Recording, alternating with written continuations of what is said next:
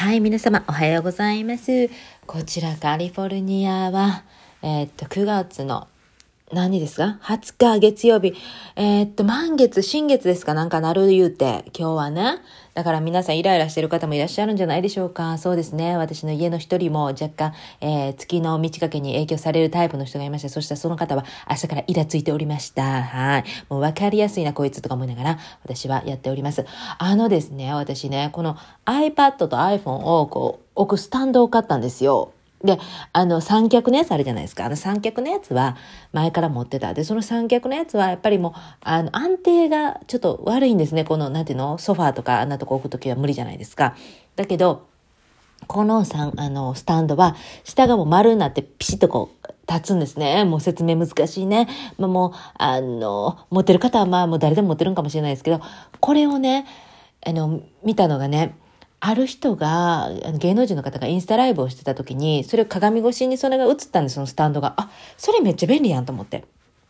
で、自分の顔のとこ、またもうちょっと上のところまでぐーっと伸びますので、ほんで iPad もいけるし、iPhone もいけるし、もうこれめっちゃ気に入ってて、このスタンドがあれば、もうなんかこれで見ながら、あの、なんていうの、ソファーで寝る時にも使えるし、またこうテーブルの上に置いててもいいし、なんかほんまにテレビスタンドみたいな感覚になるぐらいにめっちゃ便利で、これすっごい気に入りました。あともう一個、あの、自撮り用の、えっ、ー、と、女優ライトあるじゃないですか。あの女優ライトのめっちゃちっちゃい版。携帯とかにパチッとつけるタイプのあのちっちゃい版を買ったんですね。あれもすごくいい。あれで、こうさ、化粧する時とかライトに使ったりとか、あの、いけるし、まあ撮影の時もいけるし、あの、ちっちゃいタイプをね、私、いいんちゃうかなと思ったら、やっぱ良かったね、あれ買ってね。大きいのってね、大掛かりでしょ？セットするのも、そこ置いとくのも。だからずっとポンと置いといたらいいんだけど、まあそういうわけにはいかへんし、っていうことで、まあ買いました。今日はちょっとコーヒーは、酸っぱめの酸味のある、あそうですね、カリフォルニアの、この、北カリフォルニアのこの、えー、っと、何でしたっけ、このサードウェーブスカカルチャーっていうの？あの、カルチャーな感じのね、ちょっと酸味のあるコーヒーをいただいております。はい。もうサードウェーブス言うたらもう酸味のあるコーヒーでしょうっていう感じでね。私ね、酸味のあるコーヒーも好きなんですよ。まあ、酸味のないのも好きだけど、両方好き。もうコーヒーだったら何でも好き。でも、基本的にインスタントは飲みません。豆からもブイーンして、えー、飲まないと嫌なので、あの、器をね、すごくいいもの使う人いるじゃないですか。で、すごくいいもの使って、北欧のなんかなんちゃらかんちゃらの高いやつあるじゃないの。あの、ワンセットが1万円ぐらいしよるやつ。ああいうので飲んでるけど中身はインスタントですよ。でもね、あの、器はね、いいやつですからっていうのよりも私は器はもう、もうだからもう、あの、味めっちゃわかりますので、もうコーヒー大好きですので、インスタントはね、私ね、飲まないですね。ごめんなさいね。っていう感じで、もうそれ出されたらちょっと萎えるかな。うん。美味しいんですよ。カリフォルニアのコーヒー。さて、今日はね、私ちょっとお話したいことがあるんですけども、だいぶこう流れが変わってきてるなって、ほんで顔でビも占い師でも何でもないので、占いの話は基本的にしないと思うんですけども、でもなんとなくすごく第六感が強い人間ですので、この第六感を活かして今仕事に使ってるんですけども、っていうのがね、ある人がね、教えてくれたのが、昨日、気候の先生の話の中ですっごい好きだった部分があって、それをもう常に持ち、持ってるんです。自分の中に持ってるんですけど、その人が言ったのが、自分の第六感が強い、第六感が強い人、こう、なんとなくこういうことが起こるんじゃないかとか、あとはその人の顔を見て、あ、この人なんか今こういうこと考えてるんじゃないかなとか、あと空気がすごく読める人っているじゃないですか。私もまあそうなんですけど、敏感に人の空気をキャッチして、あ、なんかこのタイミングがこうだな、ああだなとか、あの、感じたりとか、パッと見で第一印象でこの人ってこういう人かなって、顔認証占いみたいな感じで、あの、あんまりね、人をね、第一、第1回目のこのなんか印象で全部決めつけちゃダメなんですけども、私の場合は、あの、決めつけてしまうの子供の時代からありました。で、お母さんが、あの、友達連れてきたら、あの人苦手と思ったらもう会いたくもないんだけど、でも子供の立場だったら、お母さんと一緒にくっついていかなきゃいけないことっていっぱいあるじゃないですか。家に一人でおられへんかったりとか、また、あの、親の都合で一緒に行かなきゃいけない。で、そういう時に、うわ、嫌やなとか思ってて、もう本当にベッドに入り込んで、絶対あの人に会いたくないとか言ってたぐらいに、人の顔を見た時に、その人のなんとなくですけど、波動っていうのか、エネルギーっていうのか、もうそれを辺はわからないんですけど、なんとなく私すごいキャッチする人で。で、それをまあ、生かして、まあ、接客業とかすごい好きで、ずっと今までも接客業が一番自分にとって合うなとか思いながらやってたんですね。人と人とのコミュニケーション。でも、マンツーマンが好きなんですよ、基本的に。わーって大勢の人というよりは、あの、一人の人に接客して、えー、商品を売るとか、または楽しく過ごしてもらうとか、そういうことがすごく好きなんですけど、それをまあ生かして今まで生きてきたなと思うんだけども、その気候の先生が言った言葉がね、その第六感を使って、例えば、その第六感が強いから、じゃあ占い師になろうと思って私は占い師になったんだけれども、そういうことではなくて、その第六感を使っていろんな仕事に活かせれるよと。はい。で、それで彼は、あのーお洋服のお店を、えー、やることになったんですけども、お洋服のお店をまず働いてた時に、雇われてた時に、あ、この第六感を使って、その接客として、その使っていくと。で、そして、なおかつそのお洋服とか買いに来てる人たちっていうのは、いつもあ、その買い物をしてる人っていうのはすごく波動が上がってると。もう買いたいものがあるとか、ワクワクしてきてるから、あの、ドーンと落ち込んでる人はなかなかいないっていうことで、なので、そのお洋服を売るっていう仕事を始めたんだっていう話を聞いて、あ、なるほどと思って、第六感を、あの、日常にうまく活かせれる方法っていっぱいあるよなってその時思ったんですね。でもその前までは、その第六感っていうものを活かすのは、どちらかというと占いとかスピリチュアル系に使っていくんだと私は勘違いっていうかそう思い込んでたのね。だからそうやって占い師として、えー、それを活かしていこうと思ったんですけれども、ですがちょっと、あ、そうじゃないなということに気づかせていただいたのが、その、あの、貴公子の方の話で、あ、いろんなところで使えるんだと。って言って今は言ったら、あの、介護の仕事もそうだけども、人と関わる仕事をしながら、その自分の、えー、第六感を使いながらやってるっていう感覚はあるんですけども、料理もね、そうなんですよね。料理の仕事もやってるんですけど、料理の仕事やったら、買い物行った時に、カッと光るというか、なんとなくこれかなって思う野菜とかを選んでいくんですね。で、そしてその後に、あ、じゃあどういう材料、この材料で何ができるかなって調べるようになったんですね。また、あの、初めからその献立を決めるっていうのはすごく頭がもう使うことですから、そうじゃなくて、買い物に行った時に自分の第六感を使って、なんとなくこれいいなと思うものを全部手に入れていこうと。はい。それからで、えー、メニューを考えるというね、形に変えた時に、すごく、あ、これはいい私の流れ来てんなと思ったよね。だからもし、あの、そういう自分の、あ、なんか持ってる第六感とかが強いなと思ったら、そういうことを使っていって、やったらどうやろうなと思うんですよ。うん。何のなく、これがいいかなって思うものを信じる。うん。で、私は、あの、なんとなくこう、あ、うん、いいなっていうことを、あの、意識するようにしだしたんですね。で、その、えー、でも自分の中でちょっと結構だるいなと思ってたりとかイライラしてる時とかに買い物はあんまり行かないようにしようと思っててそうするとあのそういう第六感が冴えなくなるなというのも感じますね。でその時に、ゲットしたものっていうのはちょっとなんか自分の中でえー、っとなんていうの波動とかは分からんけど、まあ、そういう何かのあのあれがちょっと落ちてると思うから、あの自分の中で、あ、気分ええな、今日カラッとした天気ええな、よっしゃ、買い物行こうかって思う、朝から元気だなと思う、そのタイミングで行こうと思っていて。だからもし料理の仕事が入ってて、今日の朝絶対買い物行かなあかんねんっていう日あるけど、でもそういう日でももし自分の気持ちがすごいドヨンとしてたとしたら、あの、そんな大きく買い物しなくてもいい？近場でちょっとちょろちょろっとでできる感覚でちょっとやるとか。してなんかそう臨機応変にちょっと、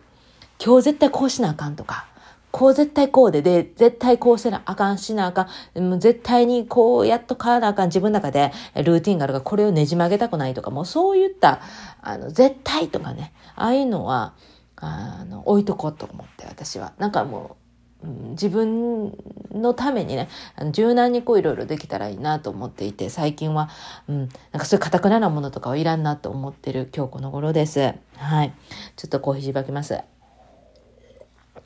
えらい真面目やろ、今日。いや、というよりなんか、あの、ちょっと、語ろうか。うん、語るのも大事。で、今日さ、あの、哲夫さんが、いや、昨日か、あの、哲夫さんとうちの旦那なんですけど、哲夫さんがね、朝一番におしっこから血が出たって言うんですね。で、それですごいそれテンション下がってて、あの、ちょっとイラつか、ついてるんですね。でも、はっきり言って、で、えっと、彼ってすごくそのちょっと自分の変化のな便から変なもん出たとかそういうちょっとした変化っていうのすごい敏感でもうさそんなことさ普通の人やったら見逃すでっていうようなことでもすごい大ごとにするんですね。だからまあ逆にあの大事に至らずにあのなんていうの？うんと手遅れとかならない。うちにまあ解決するからいいと思うんですけども、だから早速今日病院行ってて、で、それでイライラしてたのよね。自分がもしかしたら大きな病気を抱えてるかもしれない、はぁ、みたいな感じで。ほんで、こんな色の、あの、べ、あの、おしっこだった、みたいなもう写真もわざわざ撮ってて、見せてくれて。でも私からしたら、あ、これ絶対膀胱炎やと思ったんだけど、うんで、あの、膀胱炎やろって言ったのね。そしたら、え、何何みたいな感じで、膀胱炎あんまり分かってなかったみたいで、あの、老人ホームで働いてたらもうそんなんもうしょっちゅうなんですよね。おしっこから血出るなんて。で、そんなんさ、あの、口からさ、け、あの、なんていうの、コールタールみたいな、コールタールって合ってる？あの、ブワーってもう黒い塊ブワーってもうマーライオンみたいに出す、だから吐血ですよね。ああいう人とかも見てるのに、そんなんチラーとした血なんか全然大丈夫やしで、私心で思ってんだけど、でもやっぱ心配してやらないと、あのビビりやからね、あの人ね。そうして。でもあの人は大丈夫やって。あの人は大丈夫？本当に。なんかどちらかというと私の方が、あ手遅れでダーンと死んでいくっていう、そういう感じじゃう？と思うねんけどな。知らんけど。はい。知らんけど絶対大丈夫と私は信じてます。はい。そしてですね。はい。この携帯スタンドの話もした。そうそうそう。最近ね、あのー、外録チャン、外録チャンネル？外録チャンネル？外録チャンネル？うん、あれにすごいハマってて YouTube の、あの、もともとテレビ番組のディレクターをしてた方が、30歳ぐらいの人だと思う若いですよ。彼が、あの、やってる YouTube で、いろんな街頭インタビューをしていくっていうか、街頭インタビュー形式で、え人の人生をいろいろ聞いていくっていうやつなんですけど、めっちゃ好きで、もう私、人の話聞くの大好きで、人の人生、この、この人どんな人なのっていう話を、もう聞くのめっちゃ好きなんですけど、それがもう、YouTube でやってるっていうのも最高ですよね。で、私もそういうことやりたいなとはもう前は思ってたんですけど、でもやっぱり彼みたいにいろんな人にこう聞いていくそんなスキルも全然ないし、やっぱ向こうは、あの、プロでやってた人ですから、あの、今すごいバーンって伸びてて、すごいね、登録者数もいて。で、あの、もともとテレビ番組でもやってたから、その関係で、その芸能人の方、東野さんがまず出て、で、東野さんから紹介してもらってとかって芸芸人さんとかも出てるんですけど、あのだから有名人もバンと出てくるんですね。で、そして普通の、あの、一般の方も全然出てくるし、で、まあいろいろこう夜の仕事してる人だったりとか、あとトランスジェンダーの方だったり、そう LGBTQ だったりとか、あと、あれも出てきましたね。林真澄さんの息子さん、あの回も好きでした。私、林真澄さんの、えー、息子、カレー事件のね、姉の息子さんもインタビューしてたりとかして、なんかその一人一人の話をね、聞くのすごい面白いんですよ。その番組やってて。で、彼が、その作ってる彼がね、言ってたんだけども、自分はどの、このチャンネルに対して思うことっていうのは応援してもらえるチャンネルを目指したと。それが一番手っ取り早いんじゃないかと思ったっていう話をしててね。あの、キングコングの西野さんとかも伸びたりしてるのはなんでかななんであんな人気あるのかなって言ったらやっぱり彼を応援したいっていう人がやっぱりガンと集まってくる。YouTube のチャンネルっていうのはこの人応援したいなって思うことで伸びてくるんじゃないかっていうそういうふうに、えー、思ってそれでそういうふうな番組をしていくようになったらぐんぐん伸びるようになったっていう話をしててなるほどと思っててもう最近このテーマめっちゃあり、あるなと思ってて、この応援したいっていうね、あのいろんな、まあ、食べ物商売だったりとか、物を作る人だったりとか、いろいろいてると思うんですけども、アーティストの方々とかもいてると思うんですけども、アートっていうものは、まあ、ちょっと置いときましょう。アートっていうものは、誰も真似できない。その人一人一人の、その、感性があるから、どんな性格悪い人でも、あの、この人の作品、この、このアートが好きっていうのがあるから、だからこれは応援するしないとか、ちょっと、ちょっとこれは置いといたとして、例えば食べ物とかでも、何々丼とか、えー、っと、カレーの店だったりとか、あと、まあ、ラーメン屋、まあ、お菓子屋さんとかいろいろあると思うんですけども、ここの店のこれが美味しいっていうのはもちろんあるんだけれども、あの、一般的、なんていうの、こう、大体そんな変わらんやんっていうものがあるとするじゃないですか。大体そこまでズバ抜けてこれじゃないと、みたいなんじゃなくて、まあ、あの、平均でこのぐらいの美味しさっていうのがあるとして、この店とあの店同じ美味しさで、えっ、ー、と、値段も同じぐらいね。だとして、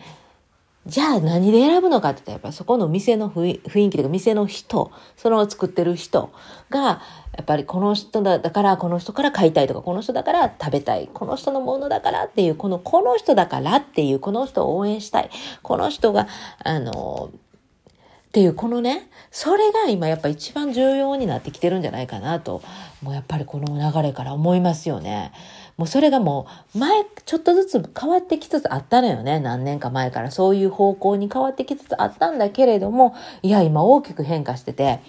もうほんまにそれだと思うんですよ。で、ブランド物を買ってる人の YouTube を見たことがあって、ずっとそのブランド物、シャネル買いました、ダーン言って何百万今日使いましたとかって。で、シャネルのその商品って多分どこで買っても同じシャネルでしょ？だけど、その人が言ってたのが、その、あの、なんて言ってたか、その、えー、と、担当の方がいると。自分にはこの担当の方がいて、その担当の方がうまいこと私に言ってくるんで、また買っちゃいましたっていう話をしてたのね。だから、ここじゃないかなと思って、その担当の方の、あの、が、その、その担当の方応援したいっていうそこのあれじゃないかもしれない。その担当の方がすごく良くて、だからなんか自分の中で、ああ、気持ちよくお金払っちゃうなと。だって同じシャネルでも、もしじゃあ、あの、この、なんていうの、アメリカでもね、いろいろあるじゃないですか。で、ここのシャネルのとこ行ったら、えー、なんかちょっと対応悪かったなとか思ったらもう嫌だわって思うじゃないですか。でも多分、そういうハイブランドのところで対応悪いとかあんまないかもしれないけど、あもうなんかもう嫌やわ、みたいな。あの、でも、片や違う方ではごっつ気持ちよくて、あ、そしたら同じ300万ね、払うとしてもね、もう心地よくお金を払いたい。もうここポイントちゃうかなって思ってて。もう、この間も、ああの、チャイニーズのお店で私鍋買ったんですね。コリアンの鍋。で、そのコリアンの鍋がすごい気に入ってたから、で、近所のそのチャイニーズの店で、あの、買ったんですね。そこで売ってるから。で、もうちょっと頑張って遠くても、まあ、40分ぐらいか下道で行ったとしても、あの、コリアンマーケットがあるからそこで行ったら、あの、行っても売ってる。だからそこに行けばよかったんだけれども、まあ、近場でチャイニーズのお店で買ったのよね。で、そしたらそこのチャイニーズのお店はね、いつもね、いつもいや、本当にいつも態度が悪い。態度が悪いっていうか、あの、愛想がない。全然愛想がない。値段がいくらとかも言わないし、はぁ、みたいな感じで、はいはいはいはい、さいならみたいな。日本人が嫌いなのか何かわからんよ。わからんけど、もう態度が悪い。すっごく態度が悪くて、いつも、あ、ここでお金全然落としたくないって思うんだけど、みんな結構そこで、あの、食材とかも買ってるけど、私はね、食材も絶対買わないね。で、鍋だけ買うんやったらそこ行って買ってたんだけど、ああ、もうやめとこうって今回思ったね。自分が一生懸命さ、1時間あずつで、時給で働いて、一生懸命働いたお金を心地よく払いたいのよ。心地よく払わないと、やっぱり気持ちよく出したものは気持ちよく返ってくるという感じで、同じお金払うのも別にさ、ビビたるもんよ。その鍋の値段なんて私からしたら安いもんよ。でも、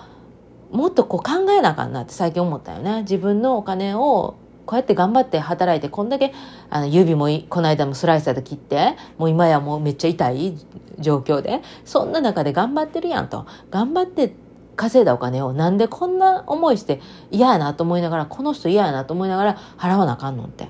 で、前までの考えだったら別にどこでもいいやんと思ってたのよ。このものが欲しいんだから、どこで買おうが一緒やんと思ってたのよ、実際。で、不愛想だろうが何だろうがいいと思ってたのよ。うん。だって別にレジの人とななんかベラベラ喋るのも別にいらんし、まあ私はそんなあの話いらん。もうただピッとしてもらってそれで OK。お金払って OK っていう考えやったんだけどもなんか突然ガランと変わっちゃったね。いや、それじゃあかんやろって。やっぱり自分が一生懸命稼いだお金、ね、をそんな風にあの嫌な思いしながら出さんでって。一セントも出さんでって。もう最近すごくそれ思って。だから自分がその遠くてもね、心地よく払えるとこで買おうなってあの、改めて、その、まあ、チャイニーズのお店のおかげですよ、ある意味ね。なんか、改めてすごい思って、ああ、やっぱり、あの、あとこの人だから応援したいっていうのね。もう、みんないるじゃないですか。あの、うん、この、うん、商品作ってる人同じものを作ってるとするじゃない。でも、この人から買おうって、この人だ、だったらこの人の商品だったら買いたいってね、思うものに、やっぱりお金を出していくべきやなってすごくね最近それ思うんですよね皆さんどう思います？本当に今日ちょっと暑いよね私飲むよコーヒーで時間ってほんま大事で自分の時間ってほんま大事でもう人生の命削りながら生きてるんですよその中で嫌なことやね嫌な人にね時間割いてる暇ないでももういらんこととかねもうそういうなんていうかなことに時間かいもうもうなんていうの使ってる暇ないわって最近すごく思うんですよね。もうなんかあのだからそこをすごい自分を大事にやっぱりせなあかんなとね最近ほんまにね思うんですよね。うん、美味しいねコーヒー。それで言うて昨日久しぶりに私ネットフリックスを見ててあのジャパン TV っていうのがあってねでそれは今のオンラ、えー、オンタオンタイムの日本のテレビがもう見れるので、あと映画もバンバン入ってくるので、すっごくいいんだけど、それはまあ、毎月契約でお金払ってるんよ。で、そのお金払ってるの切れてて、で、切れてて更新してもすぐには見れなかったので、ああ、じゃあもうちょっと Netflix やなと思って、 Netflix 見てたら私知らんかったんけど、あの、クリエイターファイルのや、秋山さんのやつも、あの、シリーズのやつ見て、あれ面白いね。あれ見て、ほんで、あの、江原さんのを見つけたね。で、江原さんのスピリチュアルカウンセリングがまた復活しましたよって、あれ結構前なんやと思うねんけど、それで、それを見てたのよ。ほんで、あの、清原さんのやつが一番目に来て、その後は、あと、堺ののりぴとか、あと、林真理子さんとかなんか出てたわな。で、ああとなんか、モデルの押切萌えちゃんやったっけ？違う？あの子とかも出てたかな、え見てたんですけど、あ結局一番初めのその、清原さんのがすごく良くて、私はすごいじーっと、あの、見てたんだけども、でもね、私ね、あの、久しぶりに見て、ああ、なんかそういう霊的な話ね、その、守護霊さんの話とかなんやかんやとかが、なんかね、ちょっとね、私にはもうね、ピンとこないじゃないけど、前の私だとすごいわーって入ってきてたんだけれども、最近はもうちょっとそれどっちでもいいかなって正直ね、思うようになってきたね。というのは、あの、私すごい第六感強いって言ってたけども、そのなんかね、あの、だんだん見てたらね、ちょっと怖なってきてね、あ、ちょっとやめとこうと思って夜やったし、もういろんなもん見えてもしゃあないわと思って。私もね、ふとね、チャンネルが合うっていうの、ああいう時にふと見えるんですね。それとか、まあ、メッセージ来たりとか、昨日も結局夜夢で亡くなったおばあちゃんが出てきて、で、それがまあね、まあね、あの、暗い夢やったんですよ。もしおばあちゃんが長生きしてたらバージョンで、どんどん認知症がひどくなっていってっていうね、話の、あの、夢だったんよ。まあ、あんまり見たくないような夢。で、だからさ、えー、もちろんね、その亡くなった方々の声を聞いたりとか、あとメッセージをもらうってすごく大事やと思うんですね。今後の生きる糧にもなるし、で、清原さんにもすごくいいメッセージをもらってた。もらってたんだけども、あ、なんかもう、その辺はええかなってね、もうあの世に行った時にもう喋るわと。うん、もうなんか今ももちろん聞きたいけどもう私は私でこの世のことが忙しすぎてもうこの世にフォーカスするしかないんですよ。うん、だからもうそれをねまあ言ったら上の方が言ってくれてで立ち止まってっていうね。もちろんそれも大事なんだけれどももうなんかさ振り返ってばっかおられへんよなーってね最近思ったりとかしてね。でその中で、まあ、見てて